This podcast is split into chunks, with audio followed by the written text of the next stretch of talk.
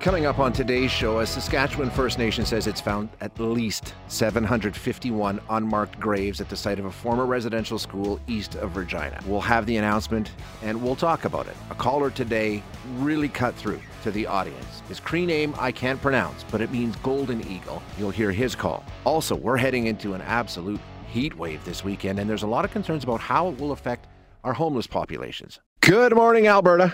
As we said, uh, just uh, standing by for the start of the news conference taking place in Saskatchewan this morning. Um, here's what we know so far. Um, researchers involving um, uh, researchers from the University of Saskatchewan using ground penetrating radar have uncovered hundreds of graves at the site of Marieval Indian Residential School, which is about 140 kilometers east of Regina.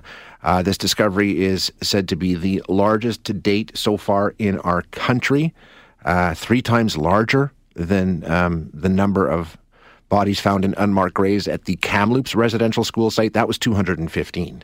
So uh, we're looking at about 650 at a minimum. Um, that school uh, was in operation for 100 years. It didn't close until 1997 and it ran for a very, very long time. Two thirds of the bodies recovered or discovered to this point uh, were in unmarked graves. So it's going to be the latest in what unfortunately will be a long series of um, similar announcements as we know these kinds of efforts are underway right across the country and in our province. The announcement yesterday. I believe the press conference has now started. So uh, let's get the details uh, live now from Saskatchewan. A quick summary we have Cadmus Delorme, Chief of the Cowessess First Nation, uh, Federation of Sovereign Indigenous Nations, FSIN Chief Bobby Cameron, and then we will open up to questions. So, Chief, I believe, yes, we are now live on Facebook. You may begin. Cadmus natisi kasu ni tukama kaniwin kausis isquinguinik. I say good morning to you all. My name is Chief Cadmus Delorme of the Cowessess First Nation. Before I begin on the Marieval Residential School story, I just wanted to emphasize that the recent story of the Kamloops Residential School 215 found graves has triggered many across this country. And I just wanted to start off by reading two numbers that anybody that what I will share that may retrigger that, that you can call. If you are looking for the residential school line to help with mental emotional, you could call it 1 925 4419. If you're more local in the Treaty 4 territory in southern Saskatchewan, we do have a line that's going to be open this afternoon. We have partnered with Regina Treaty Status Indian Services, and you could call them at 306 522 7494. In 1886, the Roman Catholic Church in the Oblates arrived on Cowessess First Nation. And that is when the grave, grave site began. In 1898, the Marieval Residential School opened its doors and it closed its doors in 1996. The Roman Catholic Church overseen the grave site. The Catholics and, and the, the, the, the prayer and, and religion overseen the gravesite. We started our radar penetrating research on June the 2nd of 2021. As of yesterday, we have hit 751 unmarked graves. This is not a mass grave site. These are unmarked graves. Over the past years, the oral stories of our elders, of our survivors, and friends of our survivors have told us stories that knew these burials were here. In 1960, there may have been marks on these graves. The Catholic Church representatives removed these headstones, and today they are unmarked graves. At this time, I'm just going to share my screen so you have a visual of, of what we're talking about. You're going to notice that there are flags, and I apologize, it might be a little tough to see. But this is now today uh, on Cowessess First Nation, and this is what we call today our community gravesite. It became our community gravesite after the 1970s when the residential school was stopped overseen by the Roman Catholic Church and the Archdiocese. We also wanted to show you a little more of a of a visual from a drone perspective. Of the 751 hits, the machine has a 10 to 15% error percentage so we will only go by the hits that we have of 751. But we do know there's at least 600. You're going to notice that they are in proper order. These that lay here are one meter by one meter apart in some cases. We cannot affirm that they are all children but there are oral stories that there are adults in this gravesite as well because it was the roman catholic church that overseen this gravesite it some may have went to the church and from our local towns and they could have been buried here as well this could be triggering to many. But when you're from Cowessess First Nation or you have attended the Marieval Residential School, which many have in southern Saskatchewan and Manitoba, we always knew that there was graves here. The recent story of the Kamloops Residential School has triggered many in this country, and we, we knew this was going to trigger as well.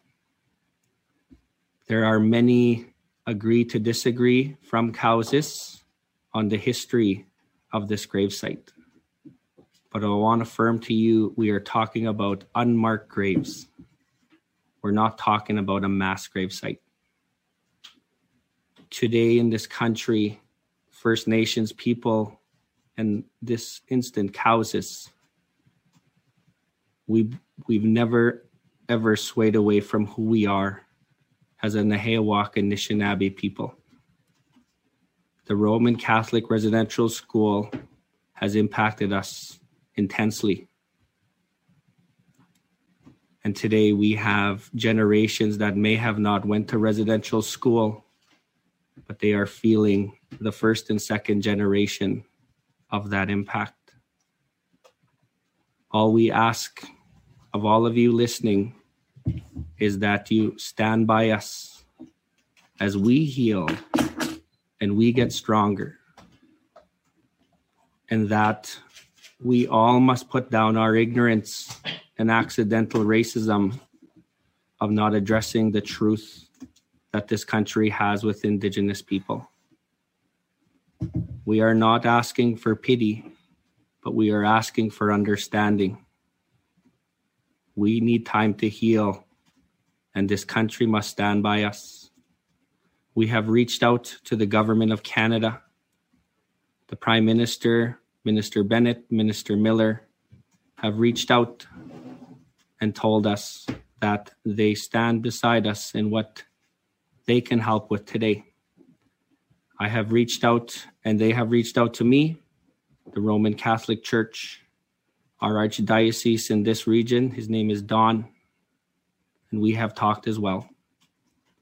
What we are going to be doing now is we are going to be putting names to these unmarked graves. We want to honor our loved ones that lay there today. We want to make sure that we keep that place and preserve it so many could come here and heal.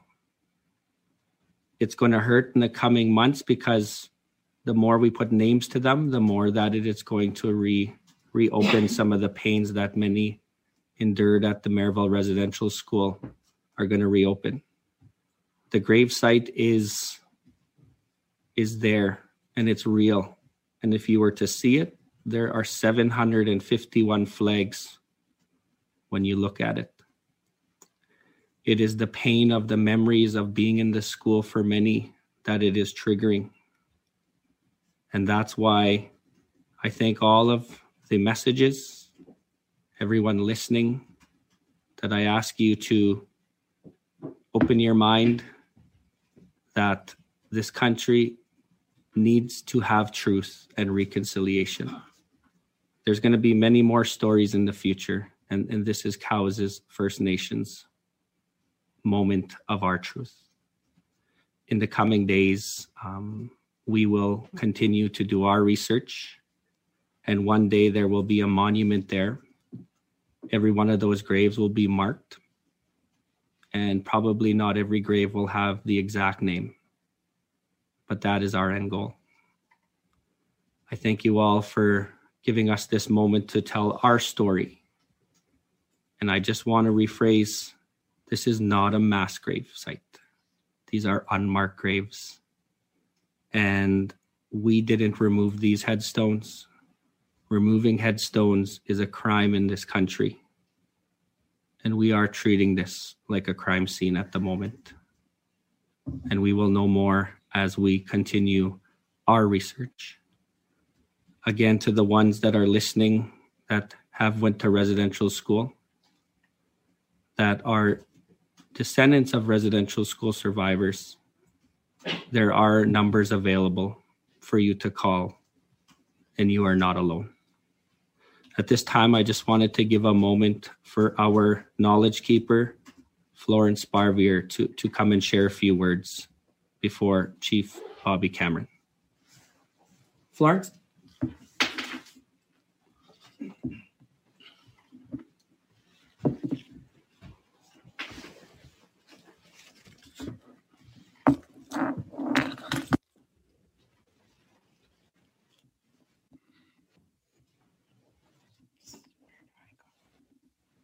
Yeah, right there. Just speak into there. Okay. I'm 80 years old and I went to boarding school down there. I, I was uh, taken by my parents to go. At that time, if uh, the parents didn't want to uh, allow their children to, to go to boarding school, one of them had to go to jail. So, in order that we keep the the family together. We went to boarding school. They brought us there. We stayed there. And we learned, they, they pounded it into us. And really, they were very mean. When I say pounding, I mean pounding. Those nuns were very mean to us for, I don't know, I don't think they liked, liked it being there either. But uh, we had to learn um, uh, how to be uh, Roman Catholic. We couldn't say our own our own little blessings the way we said it at home. We had uh, our own way of honoring ourselves and Mother Earth in our own homes when we were little, but we had to, to leave all that after. So when when um, we were taught at home that we had um, we had to look after ourselves physically, mental, emotionally, and spiritual. So that got all stripped away when we went to boarding school. They told us what to say. They told us about uh, a new um, being that was supposed to be our uh, ultimate savior. But the ones we had in our in our um, school, they were not nice either. They were very, uh, uh, they were very um, condemning about our people. They told us our our um, our people, our parents and grandparents had no um, um, they they didn't have a way to be spiritual because we were all heathens. And this was the I was the third um, one in my family that went to that school. My grandmother went, and my mother and, and me.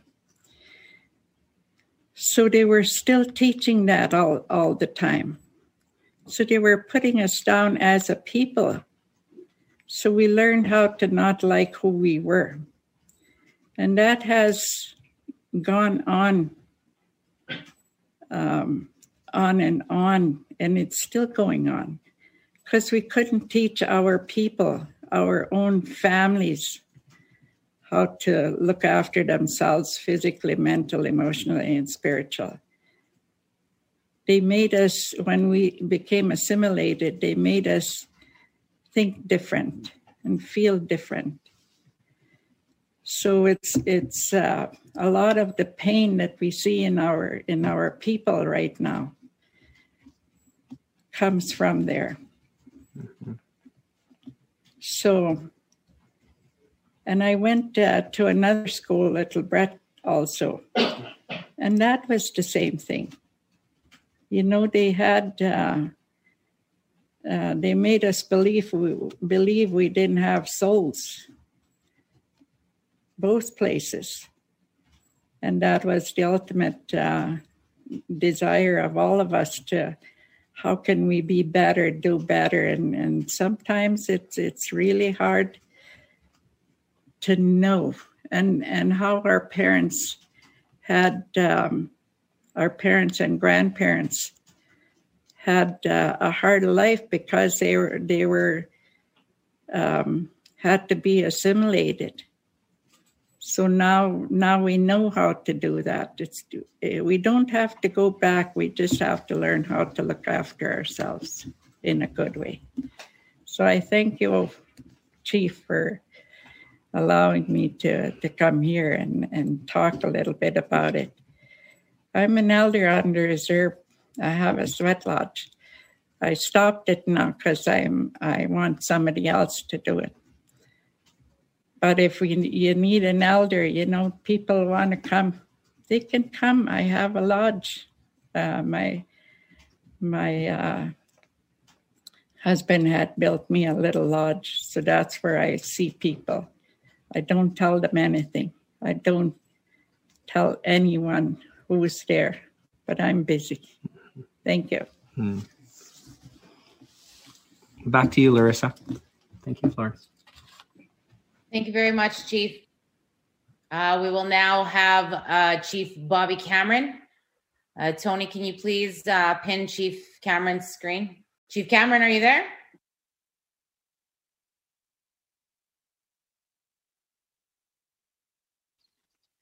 Yeah, I'm I'm here, Larissa. Perfect. All Can right, me? Yep. Just for the record, okay. ladies and gentlemen, this is FSIN Chief Bobby Cameron.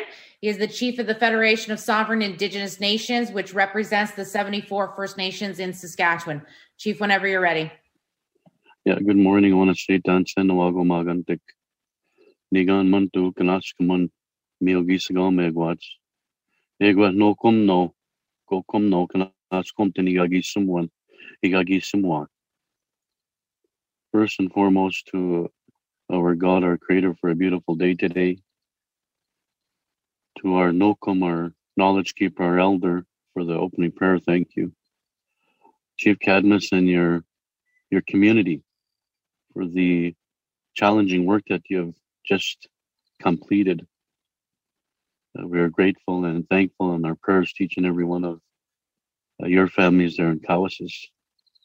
And to all that are on the line that are listening, you have important work to do in terms of getting the the message out there for the world to understand what we First Nations have endured for many, many decades within the residential school era, the 60 scoop, the day schools, and currently in the child welfare system, where there has to be and must be immediate change, where our First Nation children come home to our communities and be raised in in our communities amongst our own language and culture experts. This was a crime against humanity. An assault on a first on first nation people. We are proud people. The only crime we ever committed as children was being born indigenous a lot of work a lot of healing will take will take place there are many sites that we're going to going to be uh, doing this similar work and we will find more so we ask for each and every one of you to continue to work with us, to continue to pray for us. We call on all levels of government to to work with us, and which they are. But in terms of the the healing and the the aftermath of of moving forward for our survivors and descendants, what are the expectations and what are the outcomes? I would also like to say this on behalf of the Federation of Sovereign Indigenous Nations. That we pray for all of these children, their families, and the community of Cowessess.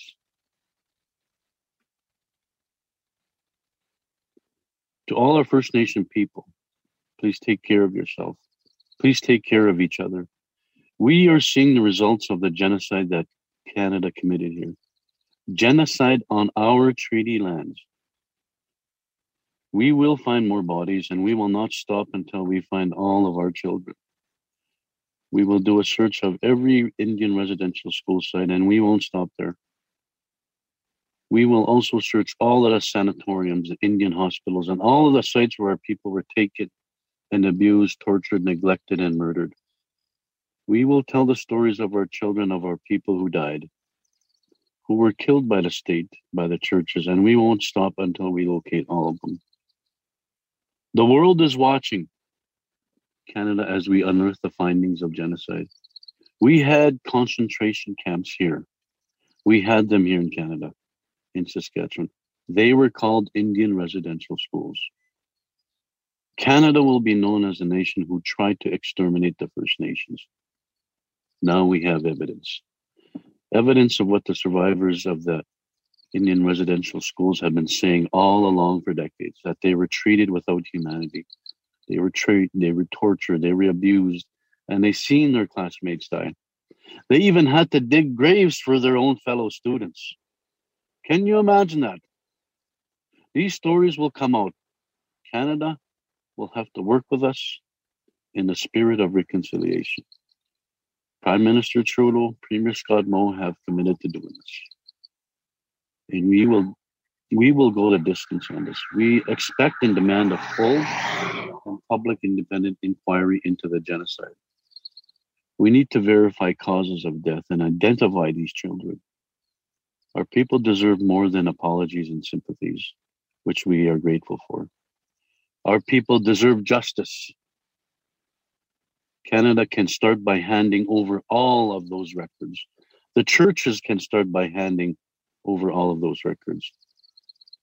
To all of our allies, we need support as we grieve. This is just the beginning of the number of children who will be found.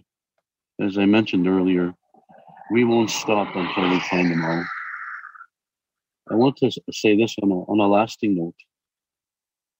We try to put our ourselves in the eyes and the bodies of these children who are who are now being found in the ground who have been waiting for decades uh, to have a proper burial and to be honored properly amongst our own protocols, traditions, and customs.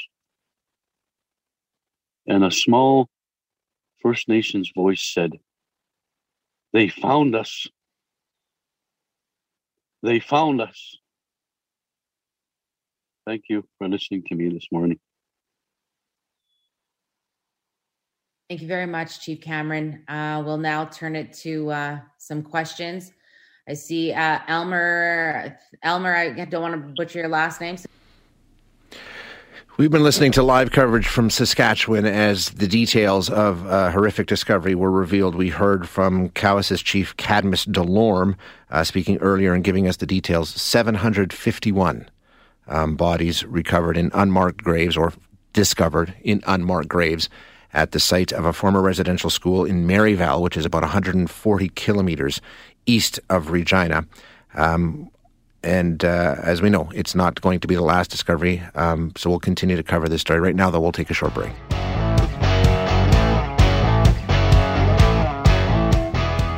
Uh, let's continue on with your calls now. Let's go to Oshawa. Am I saying that correctly? No. No, what is it? What is it? Because I, I got to yell at Sarah because she put Oshawa in the text bar. Well, it's trying to it's trying to uh, trying to spell uh, Cree words with an English dictionary. Okay, pronounce hard, it properly for me, will you? So my name is Oswalkahil. That's what my mother calls me. Okay. And it and it and it means uh, golden eagle in our language. Excellent. Okay. But my my my stage name, my colonial name is Marcel. Okay. And um, and uh, I wanted to call in and talk a little bit about my mom. She's uh, she's number 19 Indian in the residential school in in Alberta. Which one? 78, uh, St. Albert, and uh, and uh, she's 78, and she's struggling right now because of this uh, stuff coming coming to the surface. And uh, my grandparents, not her parents, but my dad's parents, were in residential school, and my dad was in day school. And so we get a lot of the residual effects in our community and in our families, and um, um, it's really, really hard can, can, uh, to deal with sometimes. Just let me stop you for a sec there, because I think that is an important link that we need to establish here. And, and you're somebody who maybe can do it for us. Um, when we take a look at like the residual effects and the things that you're seeing in your community now, um, I think I'm getting a better understanding of why that's happening because of the generational harm and the trauma that your community has gone through. But can you can you draw that link for us as somebody who's living this and sort of say, you know, this explains a lot to people who maybe can't make that link? Well, it does. Uh, we talk about intergenerational trauma. We talk about residual effects, and and the kids in these schools, uh, they learned um, how to beat each other, how to hurt each other, how to rape each other, um, how to torture each other. You know, and and they pass that on. They brought that back to our communities, and and we deal with that in our communities sometimes. Um, but but let's not get stuck there. We we it used to be illegal to be Indian, native, right? Government right. outlawed our ceremonies, government outlawed our language, killed the Indian and the child from John A. Macdonald. Yep, yep. And, and, they were damn near successful.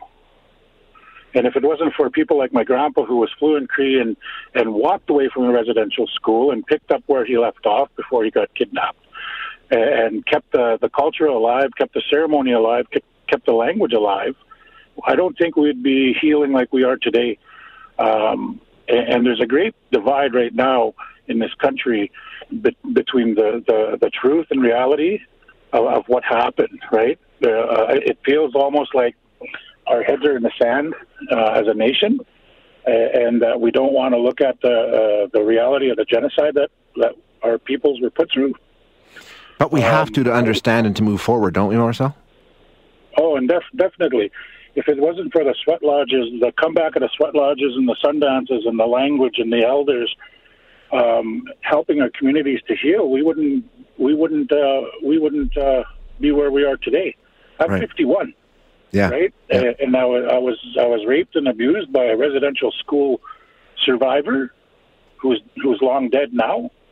And, and I've had to I've had to work through that as a as a child and as an adult and now I'm 51 and I have uh, four children that are adults, and and they're they're they're contributing elder, uh, adults to society. One's going to U of A to be a teacher. One's a journeyman Red Seal gas fitter. One owns his own delivery company. One's a pastor and and does service all over the world.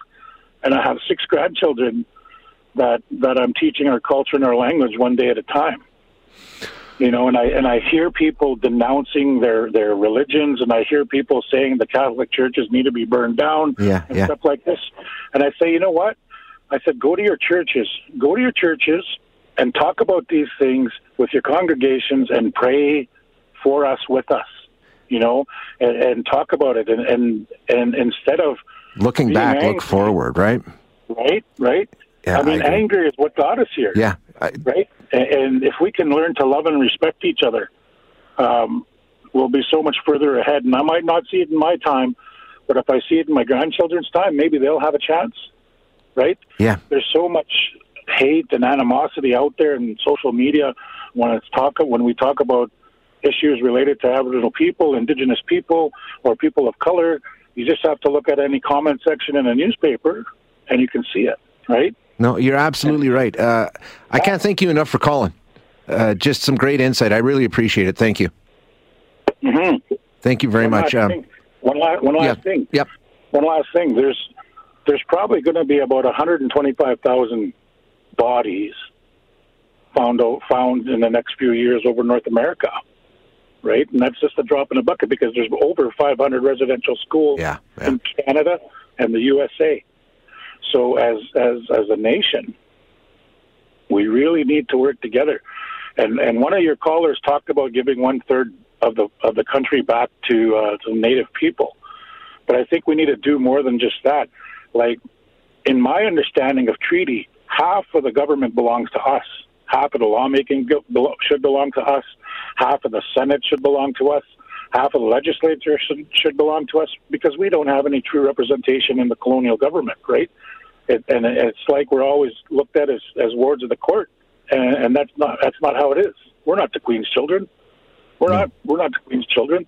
We're the original inhabitants and people of these lands, and that needs to be respected, learned, taught. You know.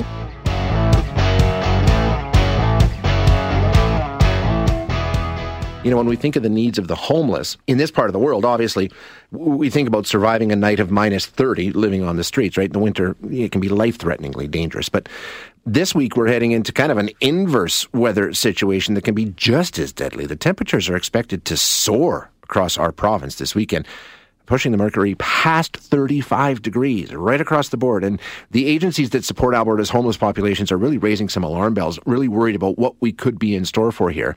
So, to get a little more information about what they're dealing with and what they're facing, we have Scarlett Bjornson joining us from the Bissell Center in Edmonton. Good morning, Scarlett. Thank you for joining us today.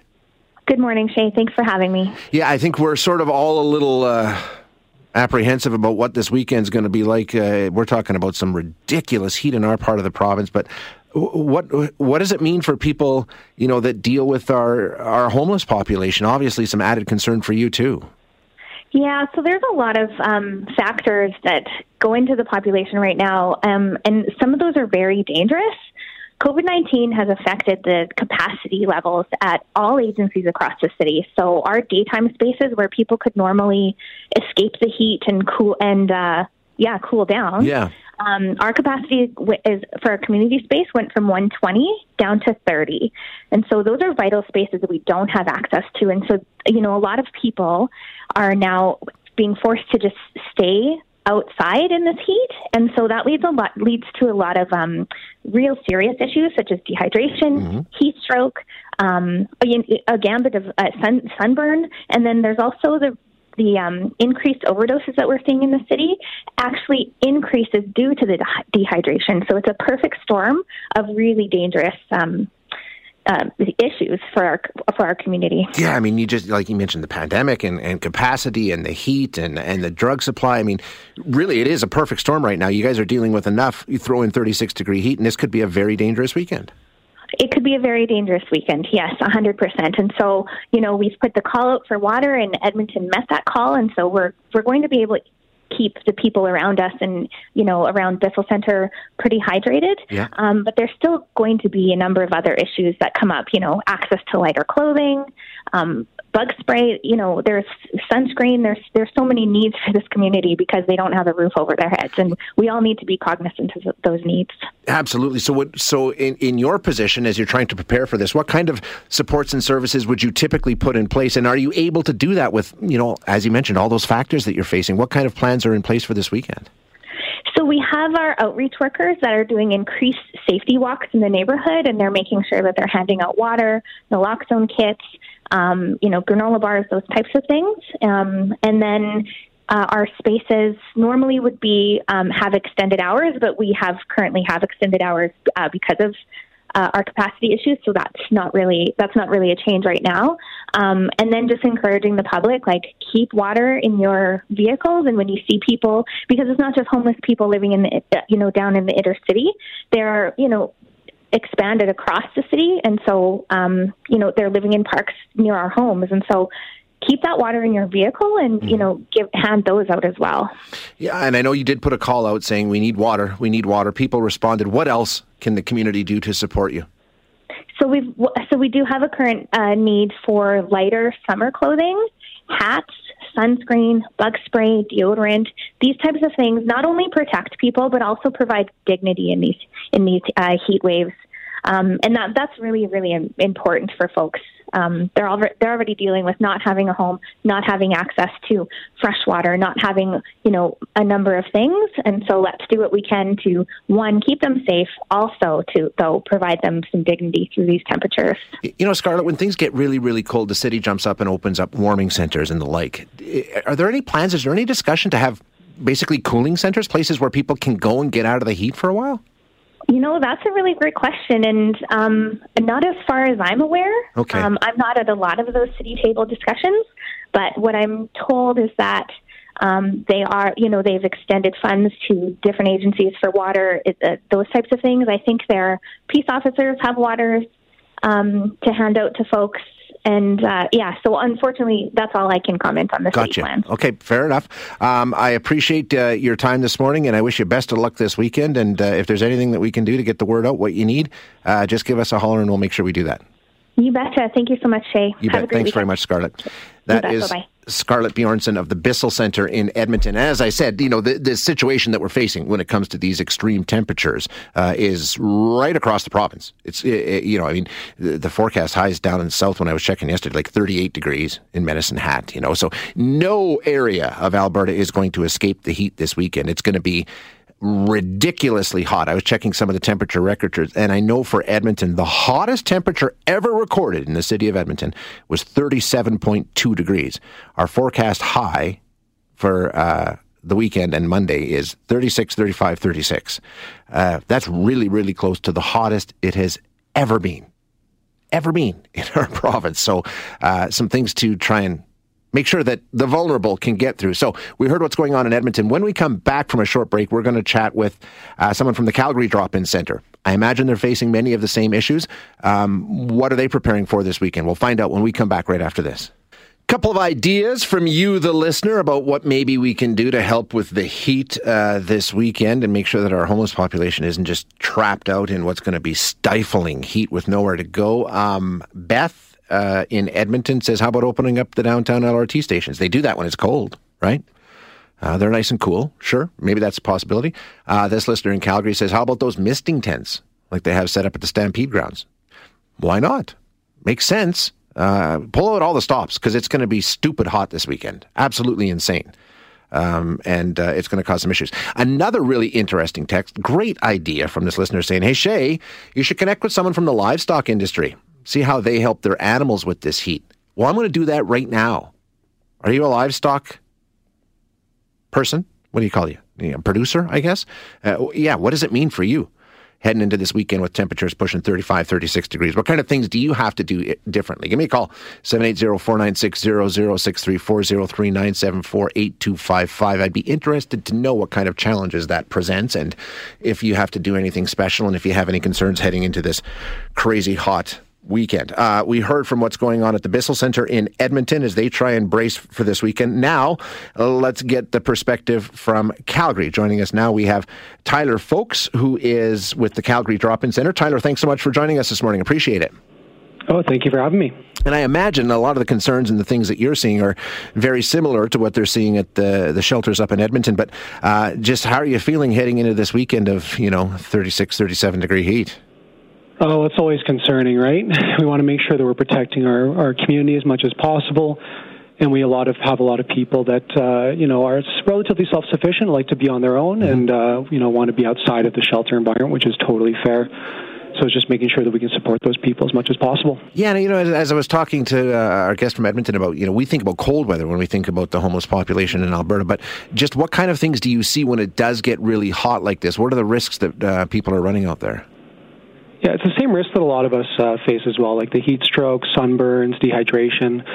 Our population doesn't have access to a lot of the same things that we have. For instance, like easy access to water. It's something yeah. we take for granted to help us with uh, with all these issues. And it's harder to get if you don't have a running tap or something like that, right? Being able to get out of the heat for even five minutes, being able to have a sunscreen or even just a, a, sun hat, right? Like a lot of those things you can't just get easy access to. Does the city get involved? Like uh, like we talked about, you know, warming centers and things like that. When it gets really cold, cities get involved and open up these kinds of facilities. Is there any talk in Calgary about doing that? We know because it's really hot, cooling centers. Is that on the table? I don't know about cooling centers. There has previously been like giant uh, water tanks sent to you know strategic parts of the city okay. to assist vulnerable populations that don't have access to it. Um, heading into this weekend, what are the needs? Is there a way that the community can step up and, and help make this easier for you guys? Oh, absolutely. Uh, so we're in urgent need of hats, sunglasses, sunscreen, and bottles of water. Uh, we have a donation center in the north northeast at 3640 11A Street Northeast uh, that people could drop those supplies to. And it's not even just us. I'm sure that the Mustard Seed and Alpha House are a really similar position and desperately need those supplies. Um, in terms of what's going on in the community right now, you know, we know there's so many issues that you're facing right now in terms of, you know, overdoses and, and all kinds of other things. So uh, there's a lot going on. How has the pandemic affected this and, you know, the situation with the drug supply and things right now? You got a lot of things happening all at the same time, and then you throw all this heat on top of it. Um, what are you expecting to see this weekend? It's hard to say for sure. I wouldn't imagine that the uh, the heat will have too much effect on like the opiate crisis or on uh, on COVID itself. A lot more people are going to be outside uh, due to the heat. You know, trying to get away and just get outside from like this this winter of lockdown, right? And try to enjoy some space. And because of that, a lot of people are probably going to be uh, underprotected in that environment. I think that's the main concern in relation to it. Um, okay, and it, as you said, if people want to help, there's ways they can do so, and uh, we'll keep our fingers crossed and hope we all get through this weekend okay. Absolutely, yeah. Great. Thanks very much, Tyler. Yeah, thank you. That is Tyler Folks at the Calgary Drop In Center as they brace for this weekend of uh, just crazy hot weather. Thanks for listening today. To hear any of our other interviews, you can find them wherever you find your favorite podcasts. And if you like what you hear, don't forget to rate and review us.